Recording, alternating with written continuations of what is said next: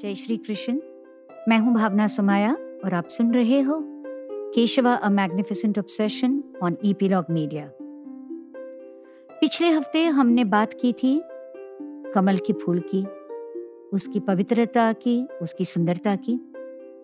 इस हफ़्ते हम बात करेंगे इससे भी ज़्यादा एक पवित्र पौधे की, जिसे हम अक्सर माँ कहकर पुकारते हैं, तुलसी माता। तुलसी कृष्ण भगवान को क्यों इतनी ज़्यादा प्रिय है? इसकी तो बहुत सारी कहानियाँ हैं। तुलसी को कृष्ण भगवान के साथ एसोसिएट किया जाता है, विष्णु भगवान के साथ एसोसिएट किया जाता है, दोनों उन्हीं के स्वरूप है। और उसे खुद भी भगवान माना जाता है। शास्त्र में लिखा है कि तुलसी को सिर्फ़ देखने से, सिर्फ़ छूने से, सिर्फ़ याद करने से सिर्फ़ प्रणाम करने से, सिर्फ़ प्रार्थना करने से, सिर्फ़ उनके बारे में सुनने से और सिर्फ़ इसको अपने घर में, पौधे में रखने से हमें स्वर्ग मिलता है। मुझको तुलसी से जुड़ी हुई हर कहानी बहुत दिलचस्प लगती है। तुलसी के बारे में बहुत सारी कहानियाँ हैं और उनकी आइडेंटिटी के बारे में भी बहुत सारे परसेप्शंस हैं। कोई कहता है कि वो गोपी है, कोई कहता है कि वो गोपी नहीं, खुद देवी है।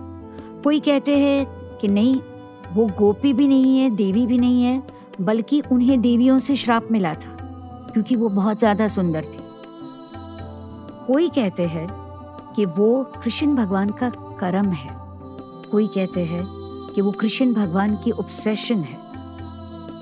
तुलसी को लेकर बहुत सारी कहानियाँ हैं। एक कहानी ये है कि एक दिन वो एक गोपी थी और राधा जी नहीं थी और कान्हा जी बस तुलसी गोपी के साथ मस्त थे और वहाँ पर पहुँच गई राधा जी। उन्होंने देखा जो उन्हें नहीं देखना चाहिए था और इतने नाराज़ हो गए कि उन्होंने तुलसी को श्राप दे दिया और ये श्राप दिया कि वो जाके धरती पर रहेगी और स्वर्ग में नहीं रहेगी दूसरी देवी देवताओं के साथ। दूसरी कहानी कहती है कि तुलसी क्योंकि इतनी सुंदर थी कि सब देवियाँ उनसे जलती थी और उनको ये पसंद नहीं था कि कान्हा जी उनको बहुत ज़्यादा अटेंशन देते हैं, इसलिए उन्होंने श्राप दे दिया कि वो जाके धरती पर रहे। तीसरी कहानी ये है कि तुलसी ज़मीन पर ही थी और एक दिन तालाब में स्नान कर रही थी और कान्हा जी ने उन्हें देखा और बस उनका दिल आ गया। और इसकी वजह से वो उनको अपने साथ स्वर्ग लेकर गए।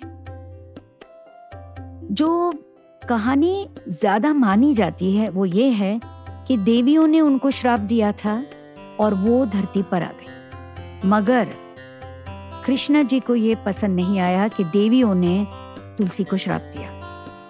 क्योंकि उनका ये मानना था कि अगर तुलसी को श्राप दिया गया है तो इसमें मैं भी भागीदार हूँ, मुझे भी श्राप मिलना चाहिए।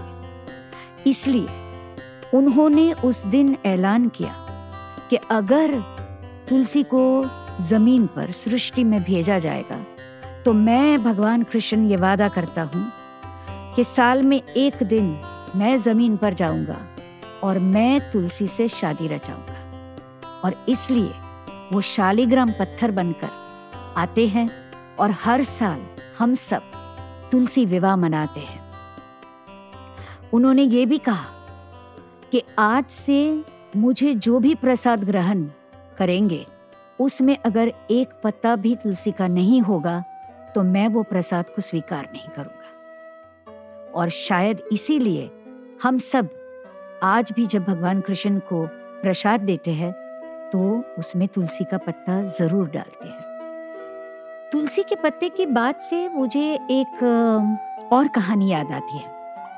जो एक्चुअली एक फ़िल्म में भी दर्शाया गया था। एक दिन उनकी छोटी पत्नी सत्याभामा को कान्हा जी पे बहुत ज़्यादा प्यार आ गया। तो उन्होंने कहा कि उनके जन्मदिन पे वो उनको सोने में तोलेंगे। तो बस, उनको बाहर बुलाया गया और स्केल रखवाया गया त्राजवा। और एक त्राजवे पे कान्हा जी को बिठाया गया और दूसरे त्राजवे पे सोना डाला गया। इतना सोना डाला, इतना सोना डाला, मगर the scale did not move Satyabhama हैरान थी कि इतना सोना में डाले जा रही हूँ, आखिर में वो अपने गहने भी उतार उतार के डालने लगी। मगर वो त्राजवा एक मिनट के लिए एक थोड़ा सा भी नहीं हिला, और कृष्ण भगवान वहाँ बैठे हुए थे, आराम से मुस्कुराते हुए। फिर थक गई सत्याभामा। इसलिए उन्होंने कहा कि चलो सब ये उतार दो अभी रुक्मणी आएगी।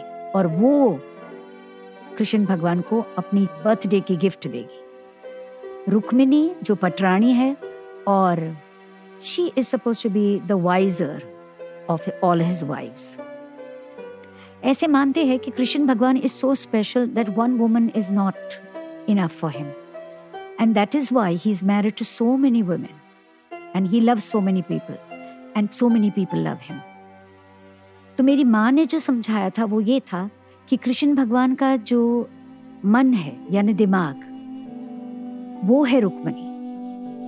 जब भी कृष्ण भगवान कोई कॉन्फ्लिक्ट में आते हैं या उन्हें कोई निर्णय लेना होता है तो वो रुक्मणी के पास आते हैं, क्योंकि उन्हें पता है कि Rukmini is a clear thinking companion consort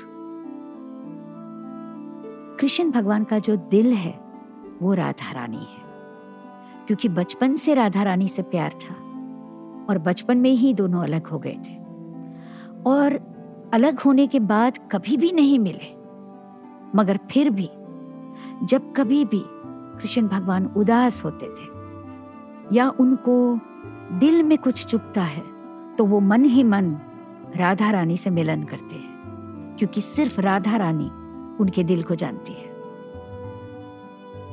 बात आती है फिर से रुक्मिणी की कि उन्होंने क्या किया? सारा सोना त्राजवे से नीचे उतारा गया और रुक्मिणी ने एक भी सोना त्राजवे पे नहीं रखा।